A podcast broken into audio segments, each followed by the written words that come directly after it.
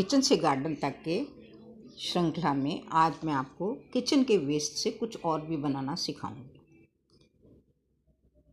Kitchen से निकलने वाले केले के छिलके की खाद बनती है, अंडों के छिलके की खाद बनती है, नीम के पत्तों की खाद बनती है, लकड़ी के कोयला होता है, उसका चूरा भी बहुत यूज़फुल है, लकड़ी के कोयले की राख भी बहुत यूज़फुल है। इसके अलावा और भी बहुत सारी रसोई की चीज़ें हैं। जैसे आपके कोई भी सब्ज़ी उबालते हैं तो उसका पानी। उबली हुई सब्ज़ी का पौष्टिक भाग जो है, वो पानी में रह जाता है। इसलिए जब भी कभी आप अंडे बॉयल करें, आलू बॉयल करें, भुट्टा बॉयल करें, या कोई भी सब्ज़ी बॉयल करें, उसका पानी फेंकिए नहीं, ठंडा होने पर आप उसका पानी अपने पौधों में दे दीजिए, फिर उसकी रौनक देखिए। अंडों के पानी के जब आप देंगे तो आपको दो तीन दिन में ही पौधे की शक्ल से पता चल जाएगा। इवन आप एक नींबू लीजिए, एक नींबू का रस लीजिए और एक चम्मच विनीगर लीजिए। दोनों को मिलाकर एक लीटर पानी में अगर डाल कर पौधों में स्प्रे कर देंगे तो पौधों की, ये खाद भी है पौधों को कीड़ा नहीं लगता। तो किचन में हमें बहुत कुछ मिलता है जो हमारी गार्डनिंग की जो शौक बन रहा है, उसमें मददगार होगा। Thank you thank you very much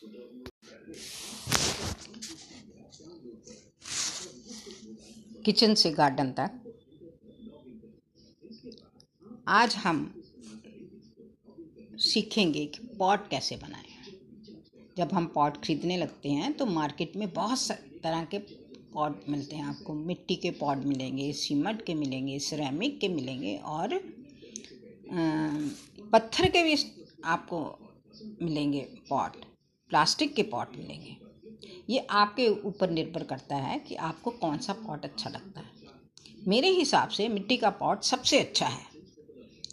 क्योंकि मिट्टी ना के गमले में छेद होते हैं जो हमें दिखाई नहीं देते, उससे हवा जो है आर पार हो जाती है। और अगर हम गमले में पानी ज़्यादा डाल देते हैं तो पानी, गमला जो है पानी सूख लेता है। बाकी प्लास्टिक के और सीमेंट के और सिरेमिक के गमले में ऐसी कोई सुविधा नहीं है। तो मेरे हिसाब से बेस्ट गमला मिट्टी का है। दूसरा, आप गमला खरीदने से पहले ये सोच लीजिए कि आपके घर में कौन सी जगह है। आपका घर बड़ा है, घर छोटा है, आपको गमले छोटे चाहिए, धूप वाले गमले चाहिए, छाया वाले गमले चाहिए। अगर आप गार्डनिंग शुरू कर रहे हैं तो आप छोटे छोटे सबसे अच्छे और बेस्ट मिट्टी के गमले छः से आठ इंच वाले। एक तो उनको उठाना इधर उधर करना बहुत आसान है। दूसरा, जब हम गार्डनिंग में शौक रखते हैं तो हमें अब पता नहीं चलेगा कि कौन सा पौधा हमारे लिए अच्छा सीजनल फ्लावर लगाएँगे तो वो दो तीन महीने बाद फिर पॉट खाली हो जाएगा, फिर हम दूसरा पॉट लगाएँगे। तो हम उसका मल्टीप्लाई यूज़ करेंगे कि दो, हर तीन महीने बाद या छः महीने बाद उसमें नया पौधा लगाएँगे। तो आपने पहले सोचना कि मैंने पौधा कौन से लगाने हैं और मुझे पॉट घर के अंदर रखने हैं या बाहर रखने हैं। आप छोटे छोटे पौधों से गार्डनिंग शुरू करिए, जिससे आपका शौक भी बना रहे और आप को मेहनत भी ज़्यादा ना करनी पड़े और देखने में भी भी सुंदर लगे।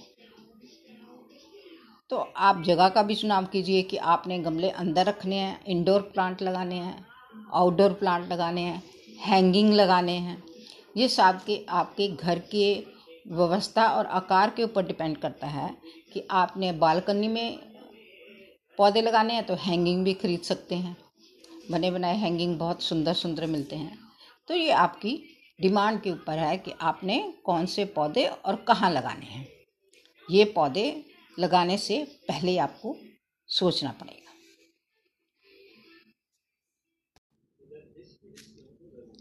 अब हम ऐसी जब हमने गमला ख़रीद लिया तो अब हम आप इसकी पॉटिंग करेंगे। गमले में मिट्टी भरने के लिए आप किसी तरह का भी पौधा लगाएँगे, जो आपको अच्छा लगा। वैसे तो आपको बाज़ार से गमला में पौधा लगा लगाए मिल जाता है। अगर आप खुद लगाते हैं तो आपको मिट्टी तैयार करनी पड़ेगी तो उसके लिए आपको चार चीज़ें चाहिए। गमला तो ऑलरेडी आपने ख़रीद लिया, और अब आपको मिट्टी चाहिए गार्डन सॉइल और चाहिए खाद और चाहिए, कोकोपीट। अगर आपके पास या आपके शहर में कोकोपीट अवेलेबल नहीं है तो आप रिवर सैंड भी यूज़ कर सकते हैं। ऐसी कोई बात नहीं है। तो आप थोड़े से टूटे हुए गमले के ठीकरे। तो जैसे अब हम गमला तैयार करने के लिए बैठ गए, तीनों चीज़ें इकट्ठी कर लिए गमले को अच्छी तरह कपड़े से साफ़ कर लेकर मिट्टी मुट्टी लगी है तो। फिर आप सबसे नीचे एक ठीकरी रखेंगे बड़ी सी, जिससे गमले का छेद ढक जाए। अब उसके ऊपर वैसी ही ठीकरियों को थोड़े छोटा करके छोटे छोटे टुकड़े करके उसके ऊपर तीन इंची या दो इंच तक की एक तय बना लेंगे। ठीकरे रखने से एक तो छेद से मिट्टी बाहर नहीं जाती। दूसरा जितना एक्स्ट्रा पानी होता है वो नीचे आ जाता है। और ठीकरे चूस लेते हैं, जितना नहीं चाहिए होता वो बाहर निकल जाता है। आप उसके ऊपर हम मिट्टी डालेंगे।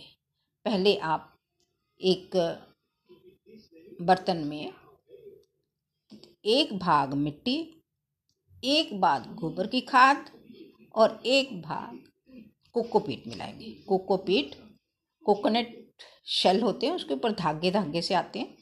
उसका पाउडर होता है एक तरह का, बना हुआ, उसी का पाउडर होता है। बहुत बारीक, बरीक।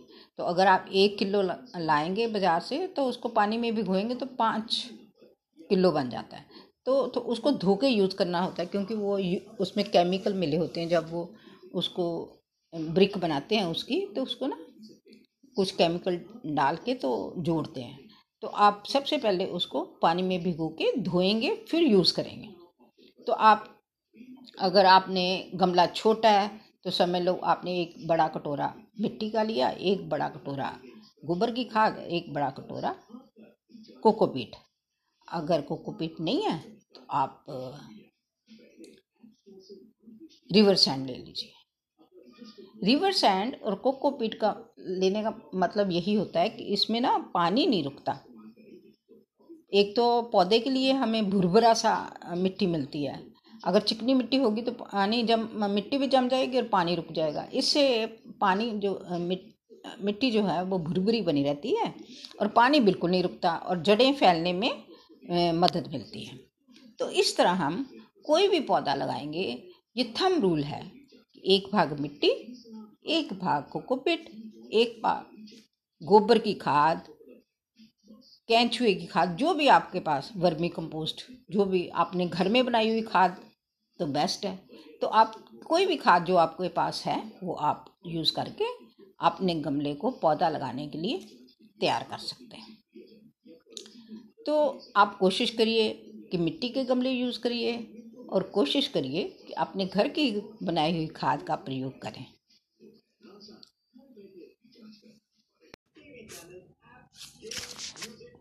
आज तो चाय बनती है। आज हमने बहुत काम, आज तक बहुत काम कर लिया। आज हम अच्छी चाय पियेंगे।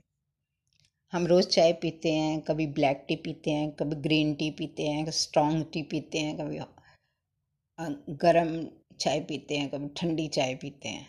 तो आज हम एक अलग तरह की चाय पियेंगे, जो खुशबूदार चाय होगी। हमारे घर के आसपास हिबिकस के पेड़ लगे होते हैं, जिसके बहुत सुंदर सुंदर लाल रंग के फूल आते हैं, जो पूजा में भी काम आते हैं। तो इस हिबिकस के पौधे के फूल लेंगे, जो एक पत्ती वाले होंगे, एक पत्ती मतलब सिंगल पत्ती वाले, देसी। आप तीन फूल ले लीजिए, एक कप चाय के लिए, उसके नीचे से डंडी उतार लीजिए, पूरा हरे वाला भाग उतार लीजिए। और अंदर से सुंदर दिखने वाली डंडी जिसमें फूल की तरह बाहर निकली होती है, वो भी निकाल लीजिए। सिर्फ़ आपके पास फूल की पत्तियाँ ही पत्तियाँ होनी चाहिए।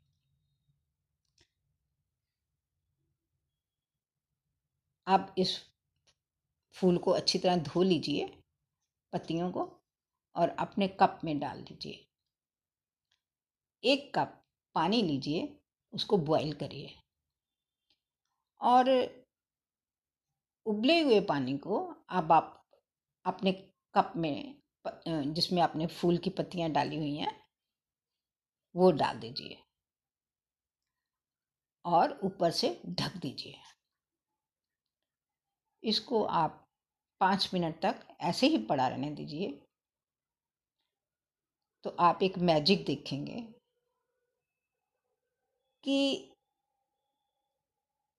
इन पत्तियों का रंग, जो आपने फूल, लाल रंग की डाली थी फूल में से, वो लाल रंग की पत्तियाँ ब्लूइश कलर की पानी में चेंज हो जाएँगी। और जब आप उसको, उसका ढक्कन हटाएँगे तो उसमें बहुत सुंदर भीनी भीनी सी खुशबू आएगी। अब आपका दिल चाहता है कि इसमें थोड़ा मीठा मिला लें तो हनी मिला सकते हैं। अपने टेस्ट के हिसाब से। कुछ और अच्छा करना चाहते हैं तो थोड़ा सा लेमन जूस मिला लीजिए। हिलाइए और छोटे छोटे सिप लेके इस खुशबू का आनंद लीजिए और इसके टेस्ट का भी आनंद लीजिए। अगर आप चाहते हैं कि मुझे तो ये ठंडी चाय अच्छी नहीं लगी तो आप बिल्कुल इसको कोल्ड टी में यूज़ कर सकते हैं गर्मियों में। आप इसमें दो तीन बर्फ़ के क्यूब्स डाल लीजिए और स्ट्रॉ से सिप करिए। देखिए कैसा मज़ा आता है। तो ये आपके लिए एक बोनस गिफ्ट है मेरी तरफ़ से कि अपने घर में उगे हुए पौधों से निकले हुए फूलों की चाय का हम आनंद ले रहे हैं। यकीन जानिए, अगर आपने पहले कभी नहीं पी तो इस बार ये चाय ज़रूर ट्राई करिए और नई चाय का आनंद लीजिए। धन्यवाद। चलिए, आपका गमला तैयार हो गया। अब आप सोच रहे हैं कि इसमें पौधा क्या लगाएँ? अगर आपके पास पौधा नहीं है तो आपने खरीदने जाना तब तक के लिए आपको एक और काम मिल सकता है। जब तक आप पौधा खरीदेंगे, तब तक हम कुछ नया करते हैं। आप एक डब्बा लीजिए प्लास्टिक का, जैसे स्नैक्स वगैरह की पैकिंग आती है, या खाना आता है वो डिब्बे में नीचे छेद कर लीजिए किसी गर्म चाकू से या सलाई से। पाँच छः छेद कर लीजिए और उसके नीचे एक नैपकिन पेपर बिछा लीजिए। अब इसके ऊपर मिट्टी डाल दीजिए। अगर आपके पास कोकोपीट है तो बेस्ट है। नहीं है तो आपके पास जो भी गार्डन सॉइल है उसकी एक इंच डेढ़ इंच की तय बिछा लीजिए अब आपके घर में बहुत सारे मसाले हैं। तो शुरुआत करते हैं सरसों से। जैसे मसालों में हम सरसों का तड़का लगाते हैं, राई का तड़का लगाते हैं तो आप वो एक एक दो दो तीन स्पून आप ले लीजिए सरसों के दाने। तो आपके बर्तन के हिसाब से उसको पहले सरसों के दानों को धो लीजिए और जो आपने मिट्टी उसमें भरी है उसको अच्छी तरह गिल्ला कर लीजिए और उसके ऊपर वो सरसों के दाने पानी से निकाल के अच्छी तरह और फिर उसको, उसके ऊपर बिछा दीजिए। उसको बिछाने के बाद उसके ऊपर आप अगर नैपकिन पेपर रखना चाहते हैं तो एक नैपकिन पेपर रख के उसको स्प्रे कर दीजिए। अगर नहीं रखना चाहते तो हल्का सा स्प्रे करके उसके ऊपर कोई भी उस, उसी का ढक्कन लगा दीजिए जो आपका प्लास्टिक का डब्बा है आपके पास। ये दो दिन बाद आपको दिखेंगे उसके छोटे छोटे छोटे छोटे उगते हुए दिखेंगे। और चार दिन के बाद बिल्कुल फूटे हुए दिखेंगे और छः दिन के बाद उसके दो दो पत्ते निकले हुए दिखेंगे। ये आपके सरसों के माइक्रोग्रीन्स तैयार हो गए। माइक्रोग्रीन्स हम सैलड में बहुत यूज़ करते हैं, लस्सी में खाते हैं, दही में खाते हैं पिज़्ज़ा में बर्गर में, किसी में भी खा सकते हैं, क्योंकि हम बहुत कम मात्रा में खाते हैं, इसका टेस्ट बहुत स्ट्रॉन्ग होता है और अलग तरह का होता है। जैसे स्प्राउट्स में, दाल से ज़्यादा स्प्राउट्स में ताकत होती है। वैसे ही माइक्रोबीन में माइक्रोग्रीन्स में स्प्राउट से भी ज़्यादा ताकत होती है। तो आप इसको थोड़े से दिन की मेहनत के साथ इसको उगाइए। तब तक आपको आपका पौधा मिल जाएगा और आप अपने गमले में बिना कुछ खर्च किए आपने बहुत महँगे माइक्रो ग्रीन्स तैयार कर सकते हैं। बाज़ार में माइक्रो ग्रीन जो मिलते हैं, वो बाज़ार के हिसाब से मिलते हैं क्योंकि वो कमर्शियल होते हैं और आपके टेस्ट आपको पता है। तो आप अपने घर में अपने टेस्ट के हिसाब से माइक्रो ग्रीन उगा सकते हैं और उसको पंद्रह दिन के लिए यूज़ कर सकते हैं। आपने कैंची में से काटिए जितने आपको चाहिए। एक डेढ़ हफ़्ते के बाद जब उसकी लंबाई तीन इंच से पहुँच जाए। जब तीन इंच के हो जाए, तब उनको कैंची से या तेज चाकू से जितने आपको चाहिए, उतने काटिए। आप उसको दही में यूज़ करिए, लस्सी में यूज़ करिए, बर्गर में लगाइए, पिज़्ज़ा में लगाइए, सैंडविच में लगाइए, सैलड में डालिए और आप अपने टेस्ट के हिसाब से बना के मज़ा लीजिए। देखो कैसा लगता है ये। अपने घर में अपनी पहली फ़सल का मज़ा लेना, वो भी बहुत थोड़ी मेहनत और बहुत कम दाम में। थैंक यू सबसे बड़ा धनी कौन है? इसके बारे में मैं आपको बताऊँगी एक छोटी सी कहानी। चीन के बहुत बड़े प्रसिद्ध दार्शनिक कन्फ्यूशस थे। उनके बारे में एक बहुत ही रोचक कहानी है जो मैं आपको सुना रही हूँ। एक बार वो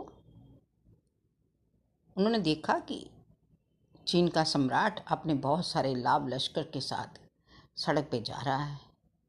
लेकिन कन्फ्यूशस ने कोई ध्यान नहीं दिया और वो, उसने राजा के सम्मान में ना नमस्ते की, ना खड़ा हुआ। तो राजा को बहुत गुस्सा आया। उसने पूछा, उसके पास आके कि तुम कौन हो? तो कन्फ्यूशस ने कहा कि मैं ना राजा हूँ। राजा को और गुस्सा आ गया। उसने कहा देखो, तुम्हारे पास तो कुछ भी नहीं है, ना धन दौलत है। तुम कैसे राजा हो सकते हो? तो कन्फ्यूशस ने विनम्रतापूर्वक कहा, सेना तो उसे चाहिए जिसको कोई शत्रु हो। मेरा कोई शत्रु नहीं है। और नौकर चाकर उसको चाहिए जो आलसी और कमज़ोर हो। जबकि मैं तो ना आलसी हूँ, ना कामचोर हूँ। अतः सेवक की कोई भी ज़रूरत नहीं है मुझे। और वही धन दौलत की बात धन दौलत की ज़रूरत उसे है जो गरीब है। मैं गरीब नहीं हूँ, मैं सम्राट हूँ। पर राजा ने उसको पूछ ही लिया, मुझे तो तुम गरीब दिखते हो। तो कन्फ्यूशस ने हंस के कहा, ये सोना, चांदी, हीरे जवाहरात मेरे लिए बेकार हैं, क्योंकि मेरा धन तो संतोष है। मैं हर स्थिति में खुश हूँ, संतोषी हूँ। ना तो मेरी ज़रूरतें हैं, ना मैं आलसी हूँ और ना मेरे पास ज़्यादा धन है। मैं जिस कंडीशन में हूँ, बहुत खुश हूँ क्योंकि मैं, मुझे अपनी कंडीशन पर बहुत ज़्यादा संतोष है कि मैं जैसा हूँ, वैसा ही ठीक हूँ। तो सम्राट जो था, वो बहुत खुश हुआ। उसने कन्फ्यूजस के विचारों को नमन किया और अपने रास्ते चला गया। एक छोटी सी बात आदमी के जीवन को बदल देती है। और छोटी छोटी पुरानी शिक्षाप्रद कहानियाँ हमें भी बहुत कुछ सिखा जाती हैं। धन्यवाद। नमस्कार। रेडियो सेकंड इनिंग में सभी श्रोताओं का हार्दिक स्वागत है। इस रेडियो सेकंड इनिंग में हमारी लंबी ज़िंदगी की छोटी छोटी कहानियाँ, किस्से और घटनाएँ सुनाई जाएँगी। कुछ कहानियाँ आपकी भी हो सकती हैं। क्योंकि हमारे इतने लंबे जीवन में इतना कुछ घट जाता है, जिसको हम स्वयं याद करते हैं ना तो खुद ही मुस्कुरा देते हैं।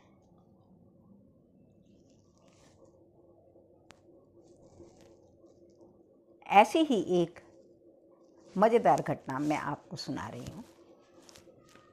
लॉकडाउन में मेरी ग्रैंड डॉटर ने कहा, दादी जी, आप छोटी छोटी कहानियाँ लिखते हो, पर कुछ सुनता तो पढ़ता तो कोई है नहीं है। तो मैं ना आपके लिए एक रेडियो बना देती हूँ।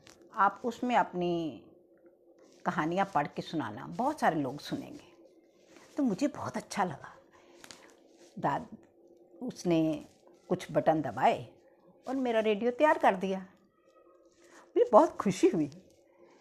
मेरी ये समस्या थी कि मैं अब कौन सी कहानी सबसे पहले सुनाई जाए जो रोचक हो और श्रोताओं को भी अच्छी लगे। ये सोच सोच कर मैंने एक उसको बताया कि मेरे ना बचपन की एक रेडियो से जुड़ी हुई घटना है, मैं वो बताती हूँ। उसने बड़े प्यार से सुनी। ये बात 1963 की है। जब भारत और चीन की लड़ाई हो रही थी तो हमारे घर में मर्फी और ट्रांजिस्टर आया। मर्फी ट्रांजिस्टर, एक ट्रांजिस्टर जिसके ऊपर ब्राउन कलर का, लेदर का कवर था और उस पर मर्फी बेबी और मर्फी गोल्डन कलर से प्रिंट हुआ हुआ था। वो ट्रांजिस्टर हमारे दादाजी और मेरे भाई राजकुमार, जो मेरे से बड़ा था, उनकी बहुत ज़्यादा अधिकार था, क्योंकि वो दोनों ही उस रेडियो को हाथ लगा सकते थे। हम तो सिर्फ़ उसको देख सकते थे और सुन सकते थे। शाम को जैसे ही दादाजी दुकान से आते, मेरा भाई राजकुमार उनके आने से पहले ही ट्रांजिस्टर अलमारी से निकालता, साफ़ करता, सेल डालता और ऑन करके गोल में, मेज के ऊपर, जिसके ऊपर वाइट कलर का टेबल क्लॉथ बिछा रहता था, उस पर रख देता। इतने में मेरे पिताजी ताया जी चाचा जी सभी लोग आ जाते खूब बातें होती। इसी बीच खाना वाना भी खा लिया जाता। और रेडियो पे कोई हमारी दिलचस्पी का कोई प्रोग्राम नहीं था, क्योंकि एक तो लड़ाई की वजह से लड़ाई की ही ज़्यादा खबरें होती थी। उससे पहले कृषि दर्शन आ जाता था, मंडियों के भाव आ जाते थे। बस हमें रेडियो से कुछ लेना देना नहीं था, लेकिन वो जो दो तीन घंटे हमारे कमरे में खूब रौनक रहती। लड़ाई ख़त्म हो गई। एक दिन मेरा भैया और मेरे दादाजी दोनों शहर से बाहर, किसके यहाँ शादी में गए तो हमने उनके पीछे से रेडियो निकाल के ऑन किया और कुछ प्रोग्राम सुना और अलमारी में सेल निकाल के रख दिया। दूसरे दिन फिर ऐसे ही किया। रेडियो ऑन किया, लेकिन कोई ऐसा बटन दब गया जिसके कारण वो उसमें आवाज़ नहीं आई। तो हमने चुपचाप दोनों ने मिलके रेडियो को वहीं अलमारी में रख दिया। जब दादाजी और भैया आए, उन्होंने शाम को रेडियो ऑन किया तो ट्रांजिस्टर ऑन ही नहीं हुआ, क्योंकि हम सेल निकालना भूल गए थे। अब तो मेरा भैया हमें ज़ोर ज़ोर से डांटने लगा। थोड़ा सा दादाजी ने डांटा। मैं रोने लगी ज़ोर ज़ोर से रोने लगी और मैंने कहने लगी, हमने कुछ नहीं किया, कुछ नहीं किया। दादाजी सब जानते थे। थोड़ी देर बाद मेरी बहन दादाजी के पास जाके बताई कि आपके पीछे से हमने ही रेडियो चलाया था। फिर फिर डांट पिटी कि तुम झूठ क्यों बोल रही हो? कोई बात नहीं, रेडियो चलाया था। बात ख़त्म हो गई। मेरा भैया मुझे घूर घूर के देख रहा था, जैसे मुझे अभी मारेगा। लेकिन उसने मारा नहीं। मैंने भी तुनक कर उसको बोल दिया, कोई बात नहीं, देखना, एक दिन मेरा भी रेडियो होगा। अब तो भैया को और गुस्सा चढ़ गया। उसने ज़ोर से मुझे बोला आई बड़ी रेडियो वाली। बस, बात ख़त्म हो गई। कल दूसरे दिन सेल आ गए रेडियो चल पड़ा, काम ख़त्म, पैसा आ जाओ। अब वो बात मुझे, मेरा रेडियो बनने पर याद आ गई। और मैंने सब अपने भाई को कह दिया कि मैं तुम्हें अपना रेडियो भेज रही हूँ। तुम अपने फ़ोन पर मेरा रेडियो, मेरी आवाज़ में कभी भी, कहीं भी सुन सकते हो। पर याद रखना, इसमें सेल नहीं डालने पड़ेंगे। याद है ना? अब देखो मेरा भाई और मेरी बहन, इसका क्या जवाब देते हैं? आपको भी बताऊँगी। कहिए, श्रोताओं, कैसी लगी ये कहानी? आपने विचार ज़रूर लिखना।